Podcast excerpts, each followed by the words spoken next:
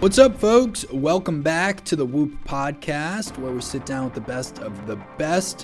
Whoop is on a mission to unlock human performance, and I'm your host, Will Ahmed, the founder and CEO of Whoop. This week's episode is a good one. We've got Whoop VP of Performance Science and Principal Scientist Kristen Holmes back again, and she's joined by author James Nestor. James is an international best-selling author and journalist known for his book, Breath The New Science of a Lost Art. This book is incredible. It sold over 2 million copies. Highly recommend it. And it's an instant bestseller in the New York Times, Wall Street Journal, Los Angeles Times, Sunday London Times, and more. So check that book out. That is Breath. Kristen and James discuss the research that inspired James' work for Breath. They talk about how you can pinpoint the moment in history when humans went away from proper breathing. I'm a big believer in breath work, so this resonated for me. How breathing is linked to performance and good health, the negative effects of mouth breathing, how to get started with nasal breathing. Turns out a couple minutes each day can make a big difference. The importance of practicing the right breathing techniques for elite athletes, and the impact of breathing protocols on stress, weight loss, and your overall health. Turns out you can see an impact on your body in just 30 seconds with the right breathing protocols. If you're considering joining Whoop, now is a very unique time. You can sign up for Whoop literally with a free trial. So just come to our website, sign up for a free trial, get a Whoop in the mail, and you have 30 days to decide if you'd like to become a member. That's at whoop.com to get set up and start on your journey to higher performance. If you have a question you want to see answered on the podcast, email us podcast at whoop.com, call us 508 443 4952. Without further ado, here are Kristen Holmes and the breathing expert, James Nestor.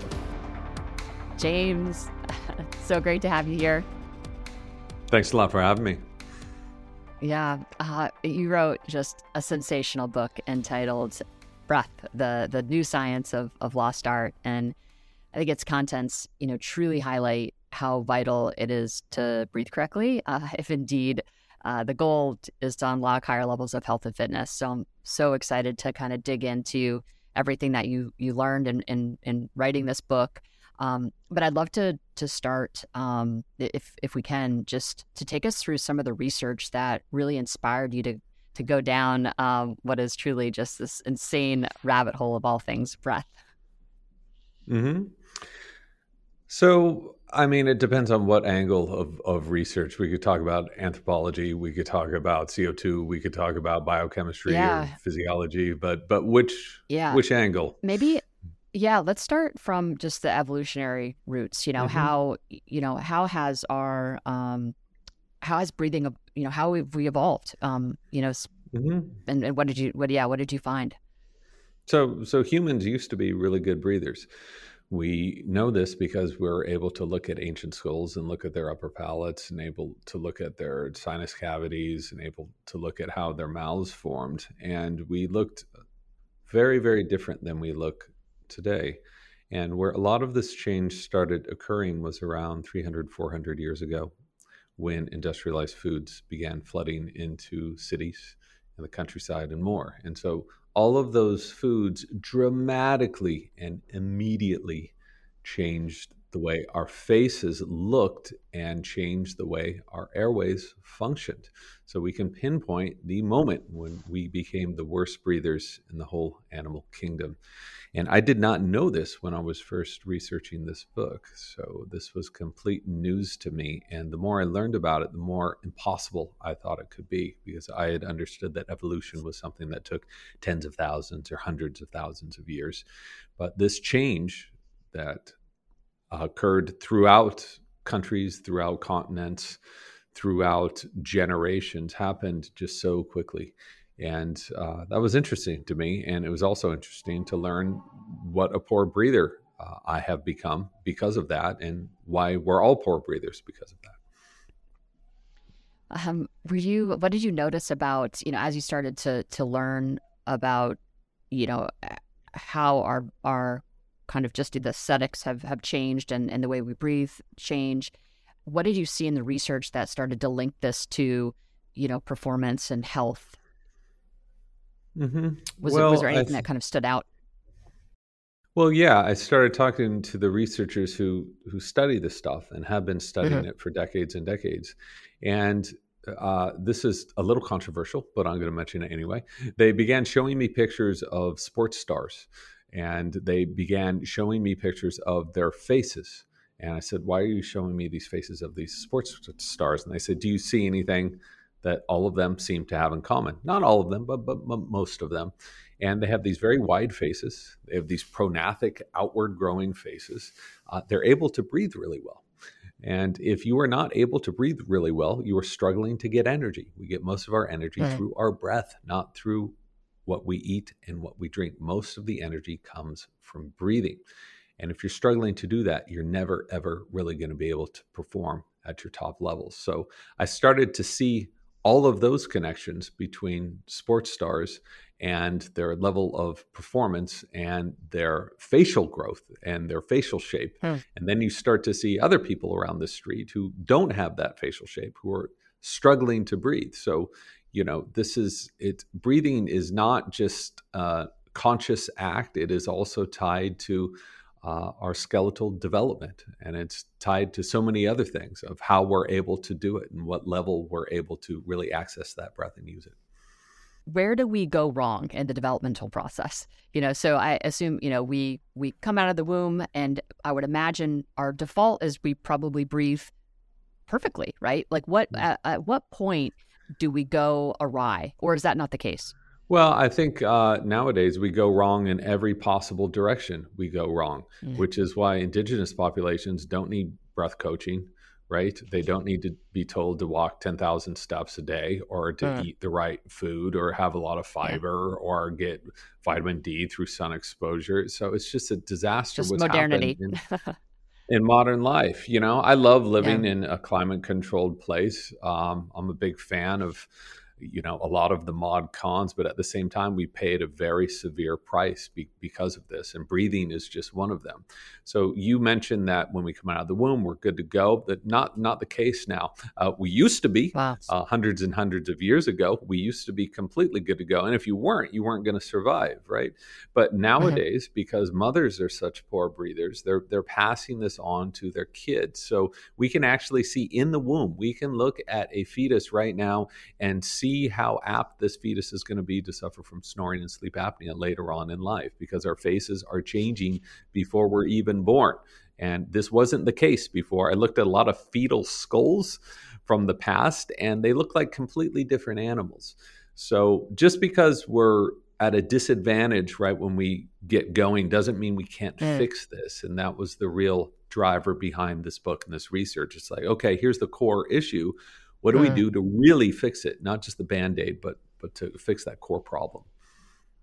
I mean, I, I, I can't imagine that practitioners, doctors, you, you know, I, you know, when you think about sleep problems and anxiety and you know performance issues or you know just the desire to lose weight and build muscle, like is anyone asking, well, how do you breathe?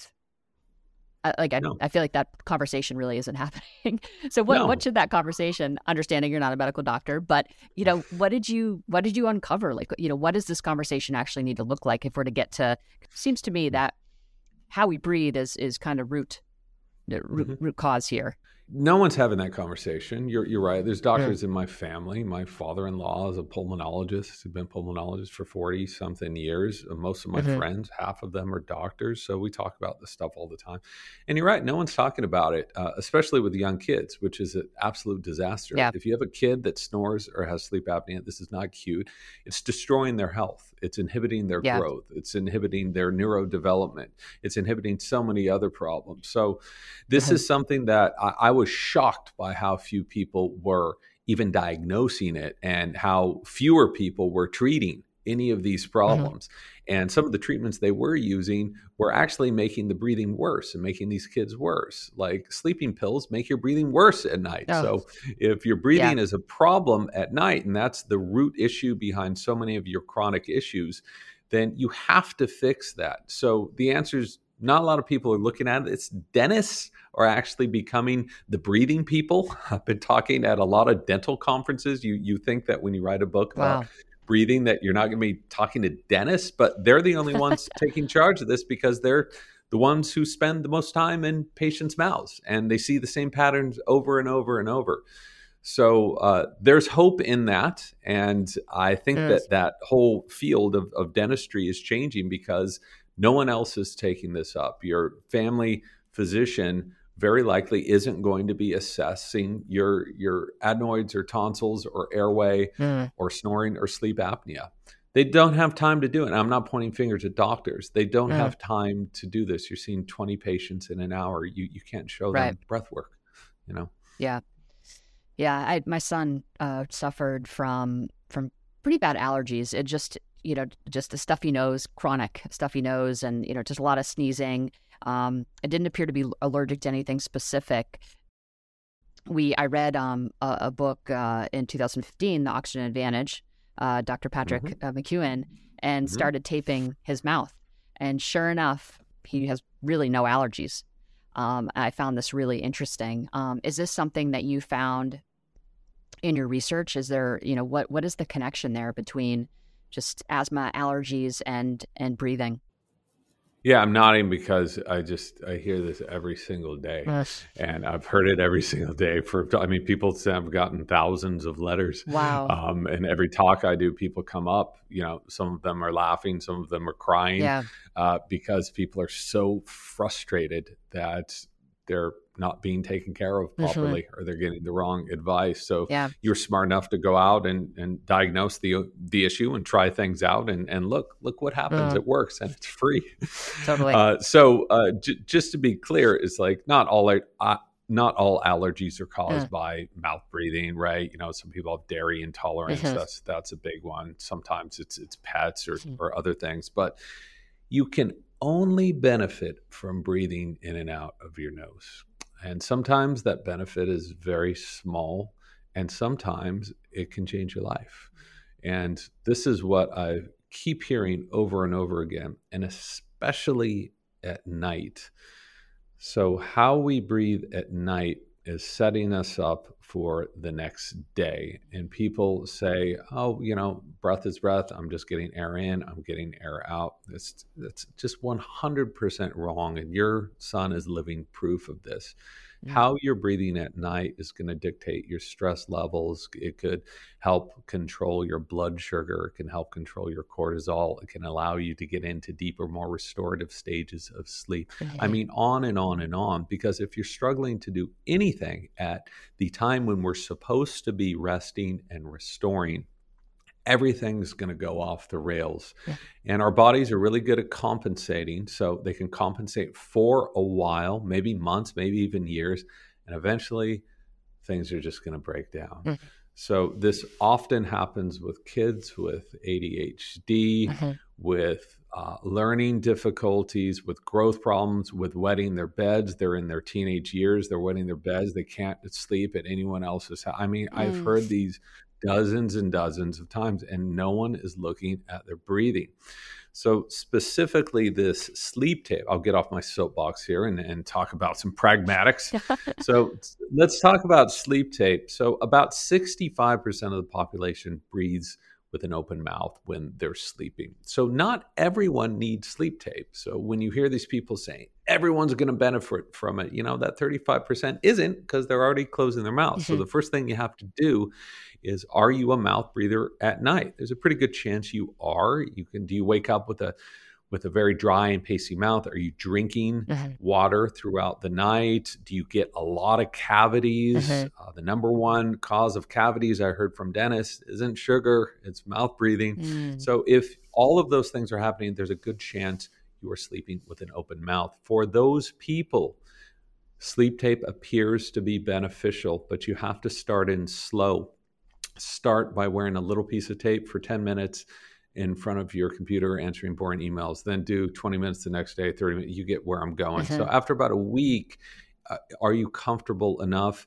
have you uh, watched tv laying down have you mm-hmm. taken a nap wearing sleep tape try it at night is it right for you only you can decide that so don't listen to anyone else listen to your own body but the sleep tape thing, it just keeps going. Uh, I just keep hearing about it, and, Yeah. and people send me their sleep scores all the time, and it's doing something. Yeah. You know, it completely transformed my sleep and and really helped to transform my health. And again, this is a free and easy thing. Is it right for everyone? No. Is it right for you? Mhm. Find out. Yeah, over the years, I mean, I've been with Whoop now for almost seven years, and of course, we collect a whole bunch of, you know, all but we collect Mhm. lots of heart rate data, and we stage sleep, and and there's no question that when folks begin consciously being more conscious of of nose breathing instead of mouth breathing, and incorporating uh, taping at night, we see huge improvements in the restorative sleep. We see massive decreases in sleep disturbances. You know, and it's funny, like when um, you know, I work, I, I used to work a lot more with just with teams. Um, but that was always the first place when I would see a lot of disturbances uh, with athletes. Sure enough, they'd have a Mhm. deviated septum, or you know, or they'd have you know problems with asthma. But you know, it always would kind of go back to sleep. You know, I have lots of examples of athletes who are literally would take a redshirt year just to correct their deviated septum, and they would come back Mm. just levels above where they're at. I mean, they're already elite, you know, playing in some of the, the top collegiate programs, and they'd come back at even a higher level. Um, so it's it's really interesting to see the performance gains for sure that can that can happen once Mhm. corrected, but just the overall quality of life. And maybe if you want to talk about a couple stories, just you know, you're at these Mhm. conferences, you're speaking, you know, you're getting tons of letters. You know, what have been some of the really kind of um, I guess heartwarming moments um, that were maybe surprising to you. Just the benefits of of you know the the knowledge that you're putting out there and people adopting these these uh, these kind of new way of of living. Well, one of them really echoes your experience. Uh, a lot of people, frustrated parents, are writing about their kids, Mm. and so this dad sent me the uh, sleep data from his kid. Uh, no one had ever talked about his kid's breathing. He has learning Oh. difficult. I mean, everything. Um, his growth was stunted. ADHD, couldn't sleep at night, wetting his bed, uh, asthma, allergies, on and on and on. He's been on fistfuls of different drugs for over years, something like you know seven to nine pills, just just pumping this kid up. Ugh. No one ever looked at his sleep. So his dad went in, recorded his sleep. It was a complete disaster. Convinced the kid to wear sleep tape. Uh, he didn't do the recommended. I'm going to try for ten minutes. Just just went full Just- bore into it Yeah.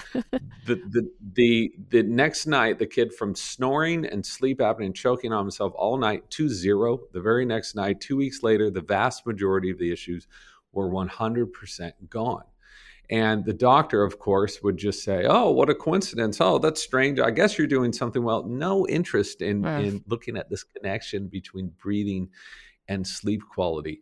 So the good news is that we have different sources and different ways of getting information now. So people who want to take charge of some aspects of their health can do that. And the other good news is all of these things we're talking about are free. They're available for everyone. Someone's going to try to monetize sleep tape, blah, blah, blah. You can buy that stuff. It has a fancy package. It works great. So does the stuff down at Walgreens. So Yeah. whatever works well for you. But it just comes down to awareness. It starts with awareness. Mhm.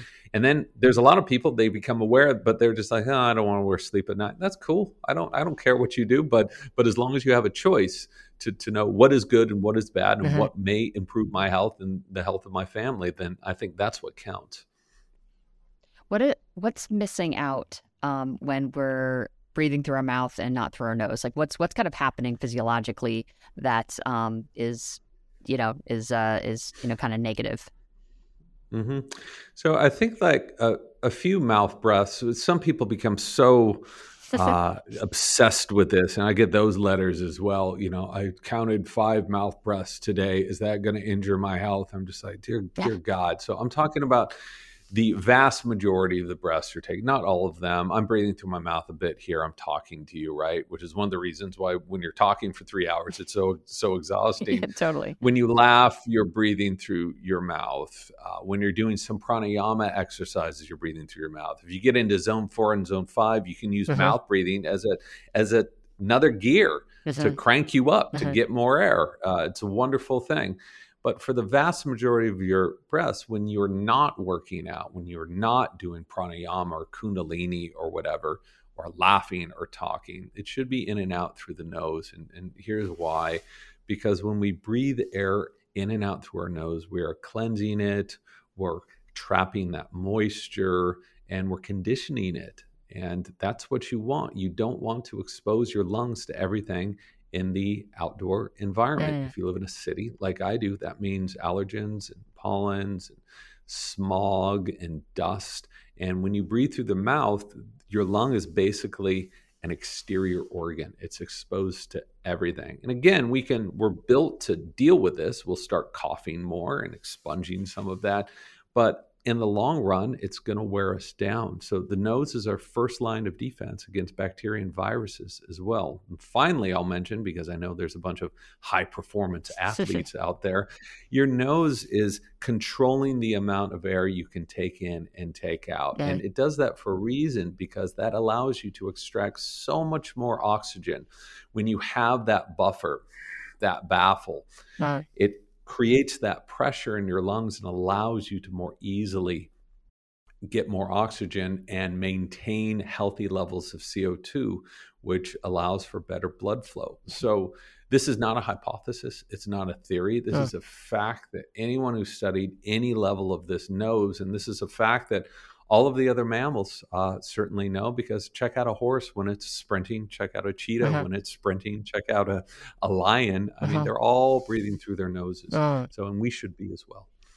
So, uh, what would how would you recommend someone start? So, for example, if um, uh, let's say you know we we've uh, been using closing our mouth consciously and using tape, you know, throughout the day, and you know we're sleeping with our mouth closed, and now we want to try to exercise with uh, mm-hmm. you know breathing exclusively through uh, through our nose. What would be uh, what can someone expect when they start that journey? I know my own experience; your capacity reduces significantly, and it's really humbling. Um, but but just maybe walk us through like what is that process, and um, and and you know if if you can kind of ride it and and really stick to nasal breathing, you know, through interval training or you know whatever type of training you're doing, weightlifting. What are the benefits that people can expect if they kind of ride it out? Well, expect it to be miserable. yeah. Uh, expect your performance so to go down. expect to curse curse a lot at me and anyone else who has told you to to do this.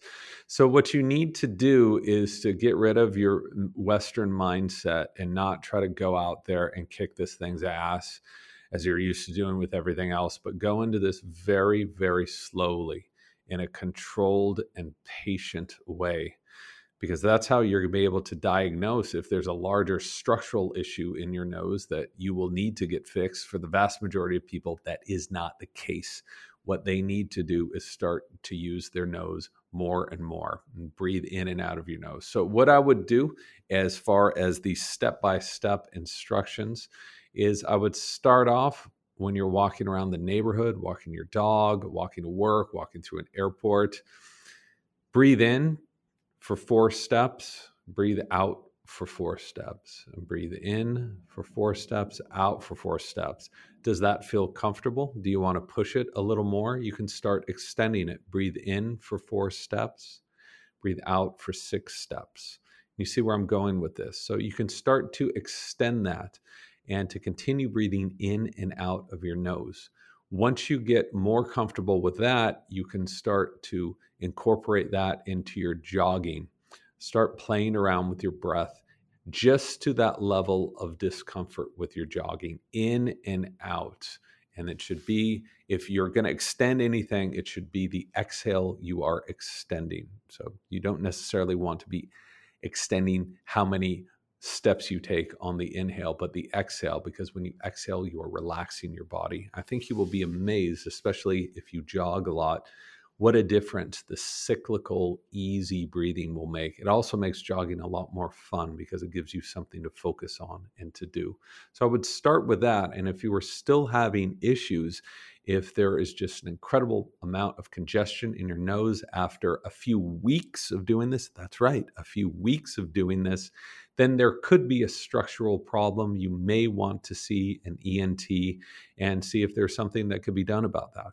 But otherwise, for most people, just using the nose and using it more often can help to open up all of those tissues and make you an obligate nasal breather. Perfect. Okay. I guess I guess I'd be interested, you know, for elite level athletes, um, you know, there's going to be uh, decreases in performance. So I guess I'm wondering, you know, what are those trade offs? Like, uh, you know, if I have, if I'm an athlete and I'm preparing for the World Cup, you know, in six months, is it worth mm-hmm. it to me to kind of take uh, a hit for four to six weeks as I'm trying to build my efficiency and become a, a better breather?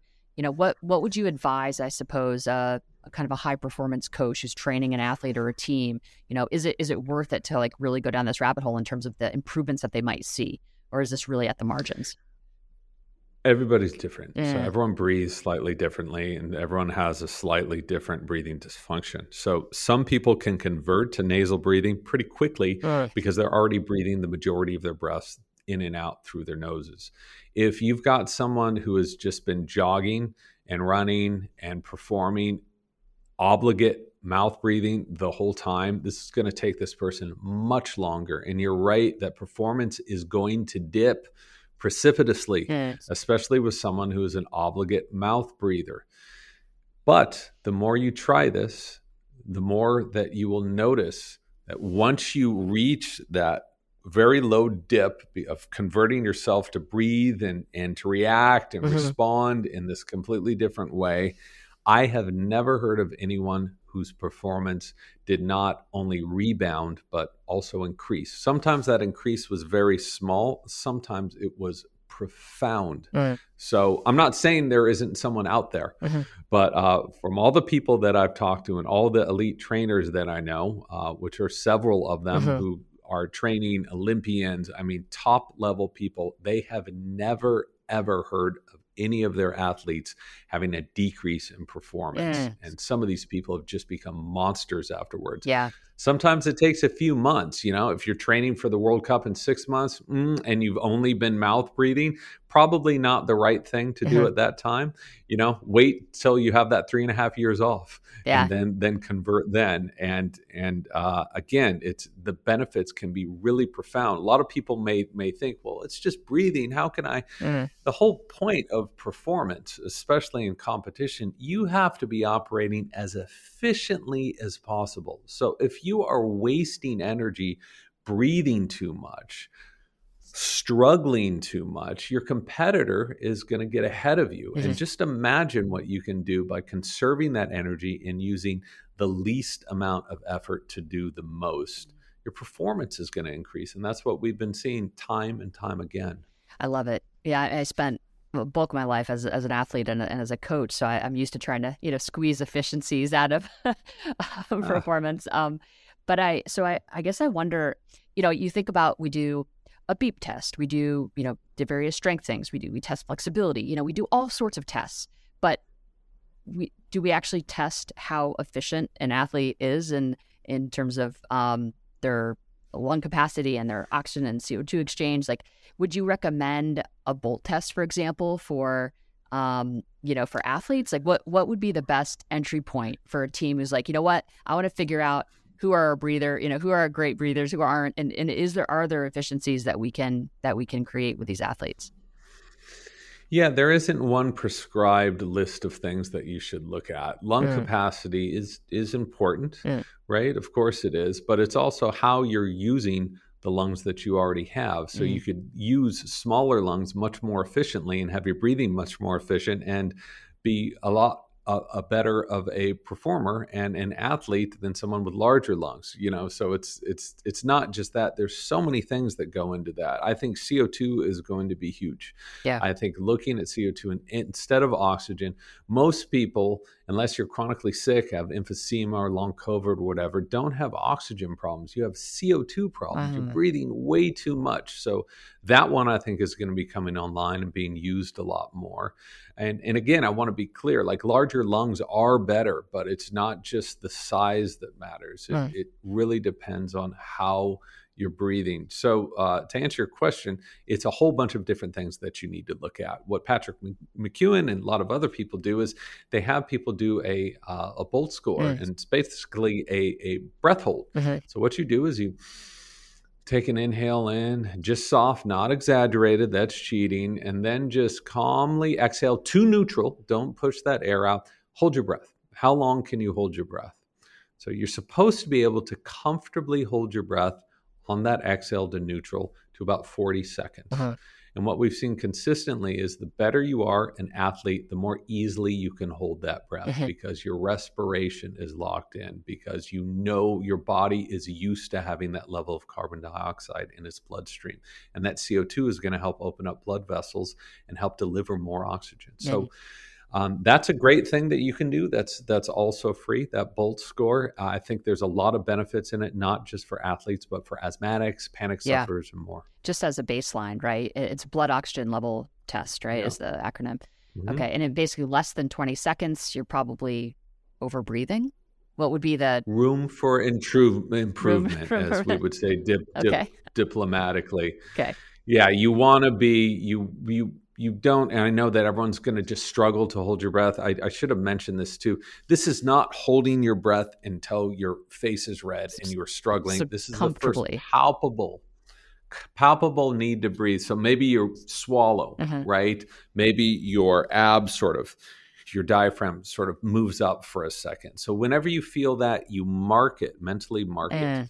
And another thing I want to mention, this is not a one and done thing. What you have, to, your body is changing all the time. After you eat, it's harder. Mm-hmm. If you have jet lag, it's harder. If you slept like crap, your your Bolt score could be 15, right? Mm. So take these over the course of a week. Take it a few times a day, and then look at that delta. Mm. What what is that average amount?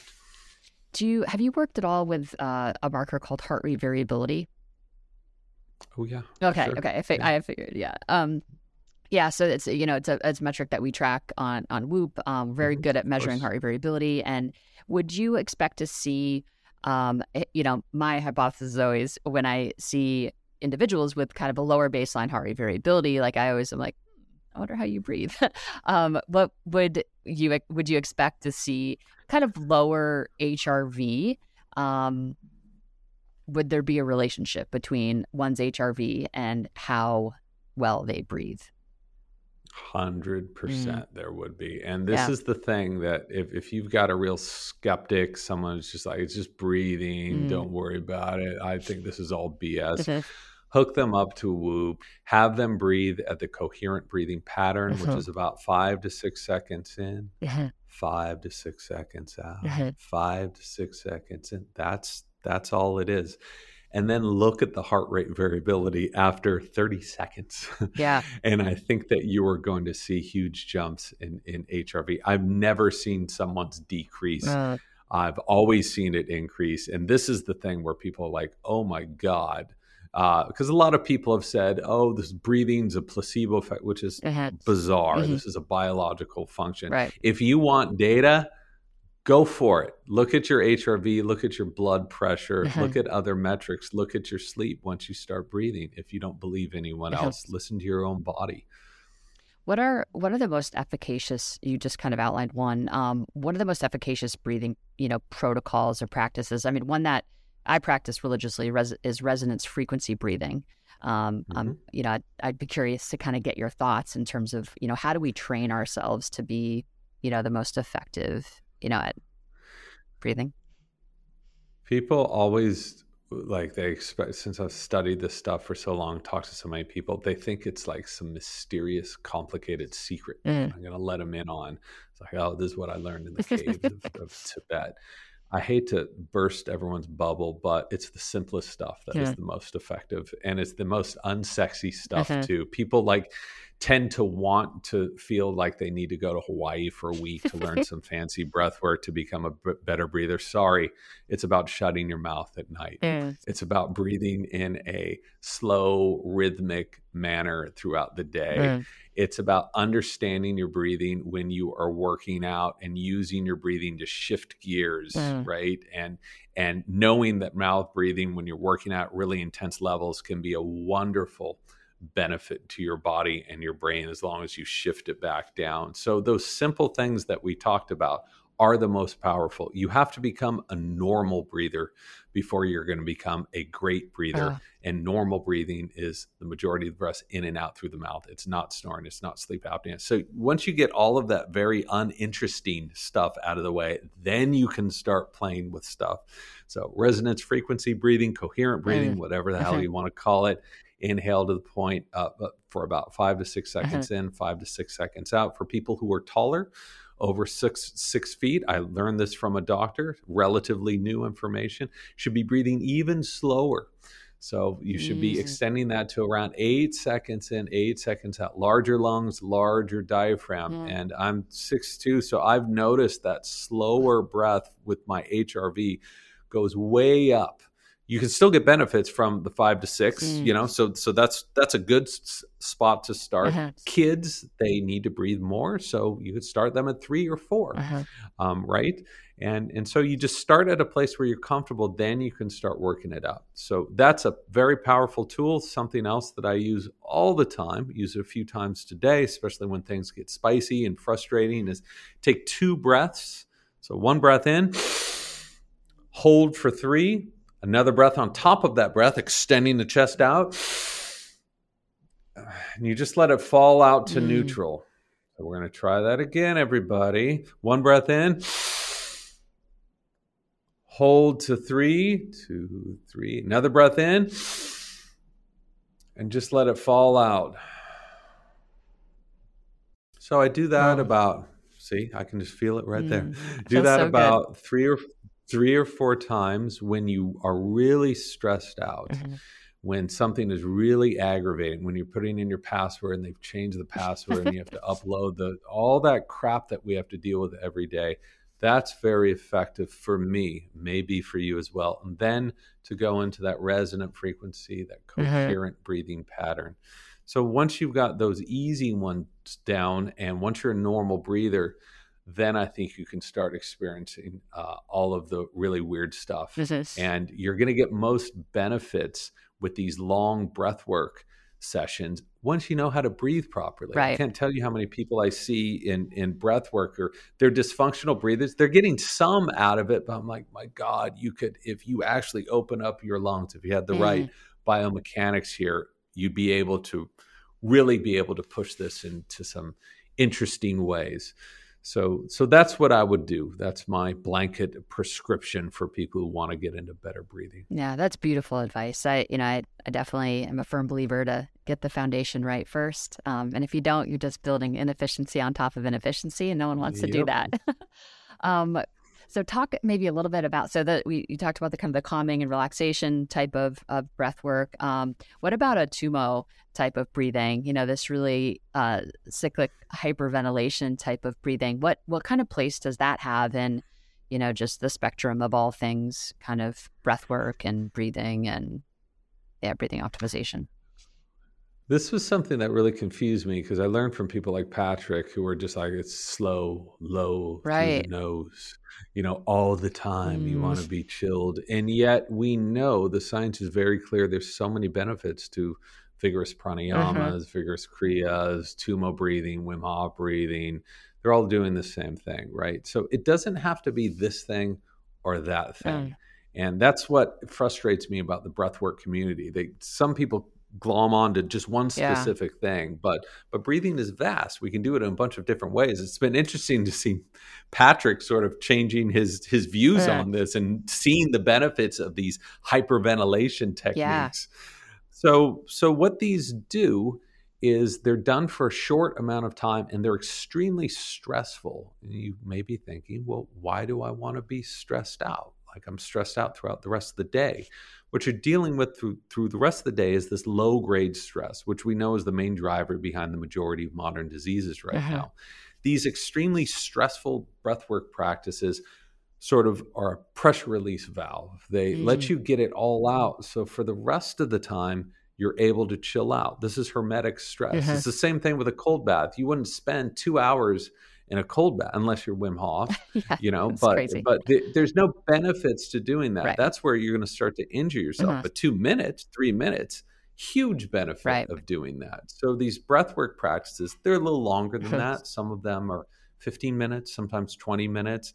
Once you get better at this, they can go on for 90 minutes. That's yeah. where things get really, really wild. yeah. But that's the benefit is is they al- allow you to release all of that stress start again from neutral and get on with your day. And I think that there is incredible benefit behind doing these practices. I don't care which one you do; they mm. all kind of do the same thing. And uh, but you have to know, uh, you have to have that foundation set. And and again, don't don't believe me. You can look at the the science and the studies, right. these vigorous breathwork practices, and see for yourself. And, and, your book is is so beautifully outlines like all the research that exists around these different techniques. And so, um, yeah, thank you for uh, being so uh, I think rigorous and and just putting that uh, all of that together. Was yeah, it's really beautiful. So people can definitely look at that as a, a, a source of insight and an inspiration. Really, what um, how often do you think uh, one needs to practice these techniques to see benefits? Do you have any sense? Have you read anything in the literature that you know gives us some parameters in terms of you know when do we actually start to see benefits? It it depends on and markers of inflammation and you know anything and, that can be measured. Yeah. So from what I see, usually in the first thirty seconds, you're seeing benefits. Oh, I love uh, that. Uh, just from very very simple uh-huh. practices. And again, hook yourself up with every wearable, every yeah. device, and see for yourself. Literally, a few focus breaths. Uh-huh your body will start reacting to uh-huh. that and it will start functioning differently. Both of us, we did that two mm-hmm. inhale mm-hmm. trick. And I don't know about you, but after 10 seconds, I bet my blood pressure decreased. Sure, I bet yeah. my there was more blood flow to the brain, and mm-hmm. all all of these things are are measured. So it's not just about doing it for 30 mm-hmm. seconds, mm-hmm. though. It's about building better habits, and building better habits can take weeks and weeks. Mm-hmm. So this is what I like about breathing as as opposed to the benefits of eating, which we know we can eat better and you're going to have benefits, but you'll see those benefits a couple weeks or maybe a couple yes. months later down the line especially if you're looking at lipids or something like it uh-huh. takes a long time with with breathing you can feel these benefits and you can see them on on readouts on wearables within a few seconds so yeah. if all of that's going to happen within a few seconds what what's going to happen after a few days or weeks yeah so, so uh, it's again, it's hard to say because different people are in different levels. I've never seen anyone that has not benefited of operating more efficiently, uh-huh. of allowing their body to restore better at uh-huh. night. So, it again, it's what level of benefits um, is, but that's up to the individual. Yeah, we saw it. We uh, there's a paper just published in Cell Press. Um, Dr. Andrew Huberman was one of the authors on the study, and they looked at a bunch of different breathing protocols, and one of them was the cyclic sigh, and that really did emerge um, of all the other breathwork techniques in the study that emerged as being the most efficacious in reducing anxiety and stress, and um, mm-hmm. so it was really really cool to see that just even in five minutes a day. Um, folks experienced uh, decreases in, in perceived stress and decreases in perceived anxiety. Um, and these subsisted, you know, long after that five minute. To your point, you know, it's like you just if you just spend sure. five minutes, you know, you're going to feel the benefits and the effects of of that technique. Um, you know, after well after it's over.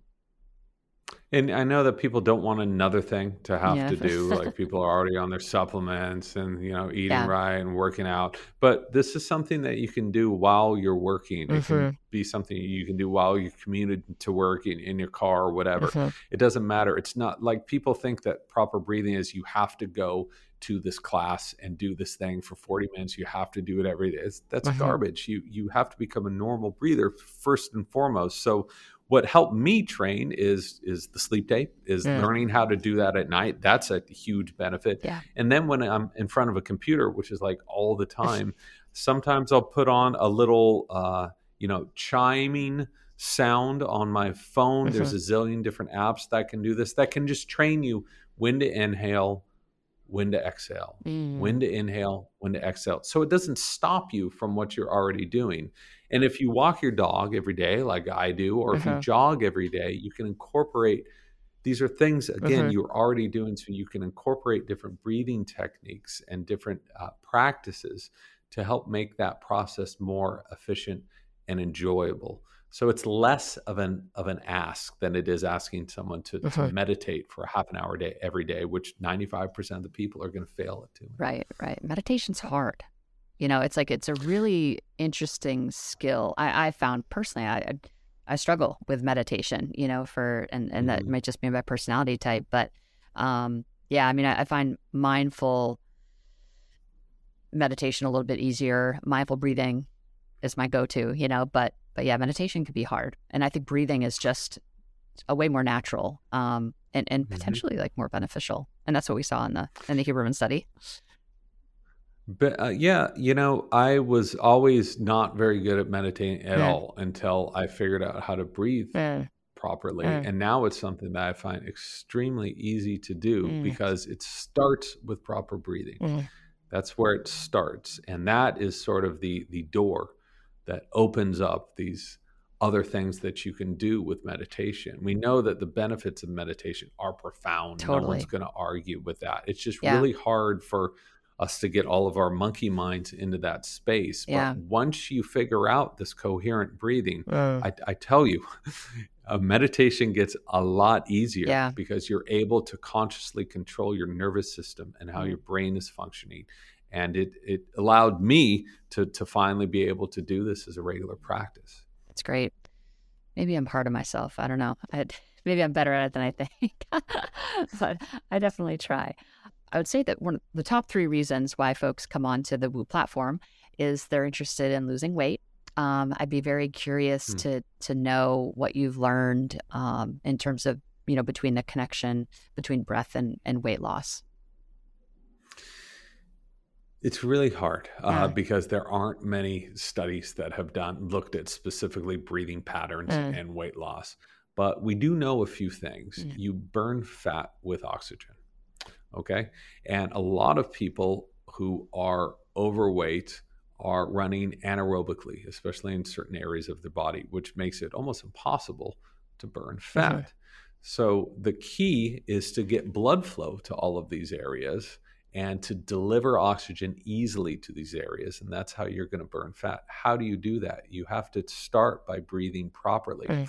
We know that a lot of people, once they start gaining weight, that weight can accumulate in the chest and stomach area, which allows, um, which does not allow them to take a proper deep breath. So many of them start breathing in and out of their chest, Really which shallow. uh, yeah, uh, which stresses the body out. Mm. Blood sugar spikes, cortisol Mm-hmm. spikes. You're not able to really get that blood flow into all of these areas. Another thing that happens is when you start breathing shallow, you start offloading too much CO2. Not just shallow, but when Mm. you're breathing too much, you are offloading too much CO2, which causes all of those blood vessels to start to close up, Mm. which also inhibits that blood flow, you know, allows you to run anaerobically in these areas where you don't want to be running anaerobically. So proper breathing is I believe is essential for easier weight loss. And we Mm. do know that what is it? 8 pounds of every 10 pounds that you lose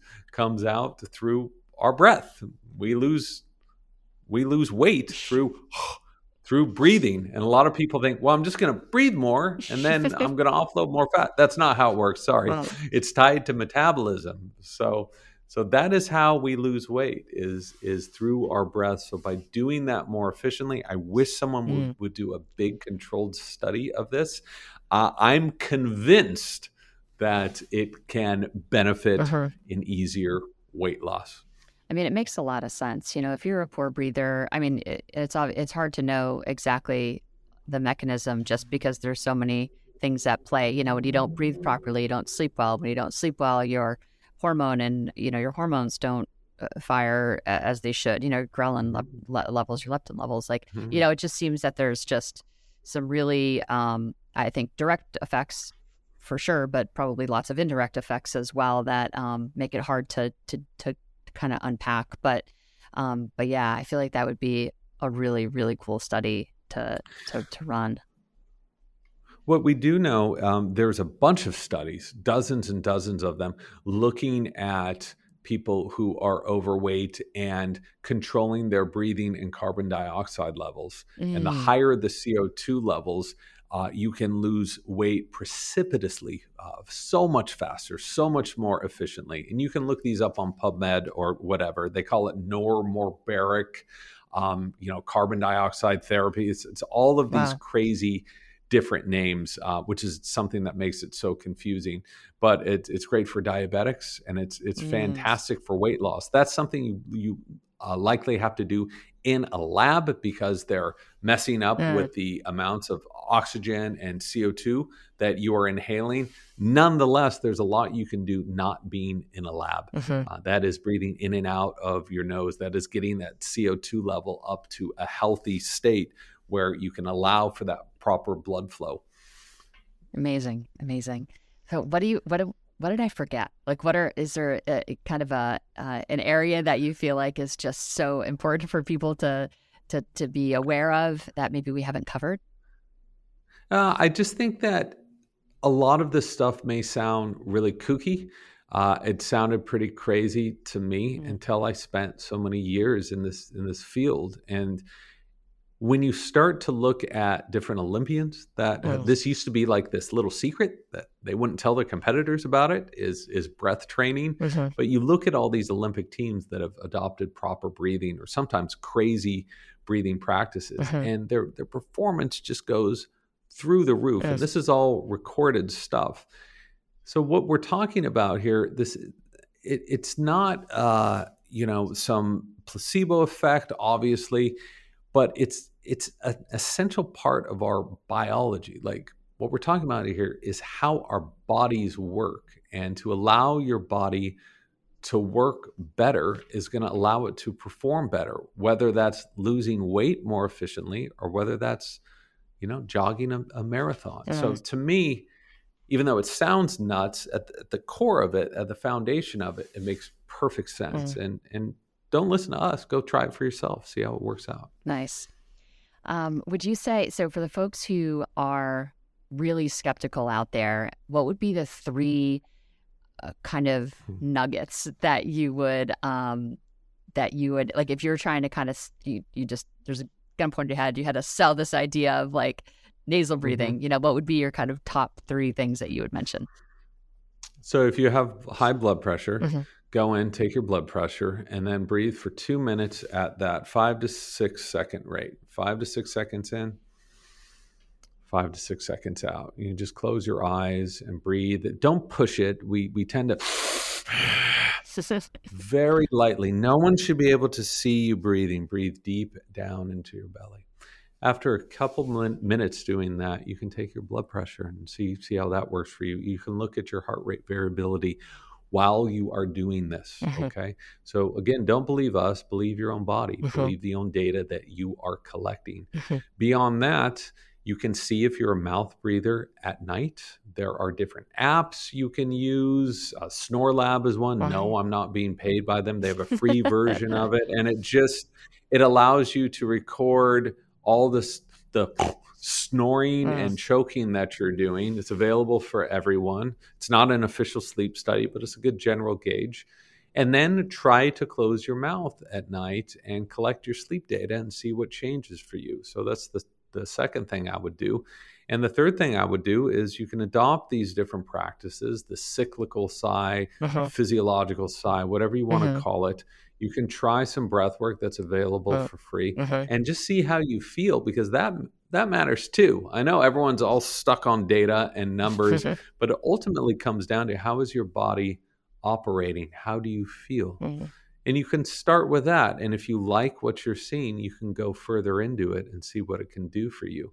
So I want to be very clear. I'm I can't stand the idea that I'm actually offering prescriptions to people because I'm a I'm a journalist here. Like I want to give you a choice on what to do, but I don't care what you do. I'm not going to follow up on you. This is up to up to you. And if you want to ignore all this information, it's perfectly fine for me. I just want to offer people some, you know, some some choices Uh-huh. and ways of them to possibly improve their sleep, their athletic performance, and their anxiety levels. That's right.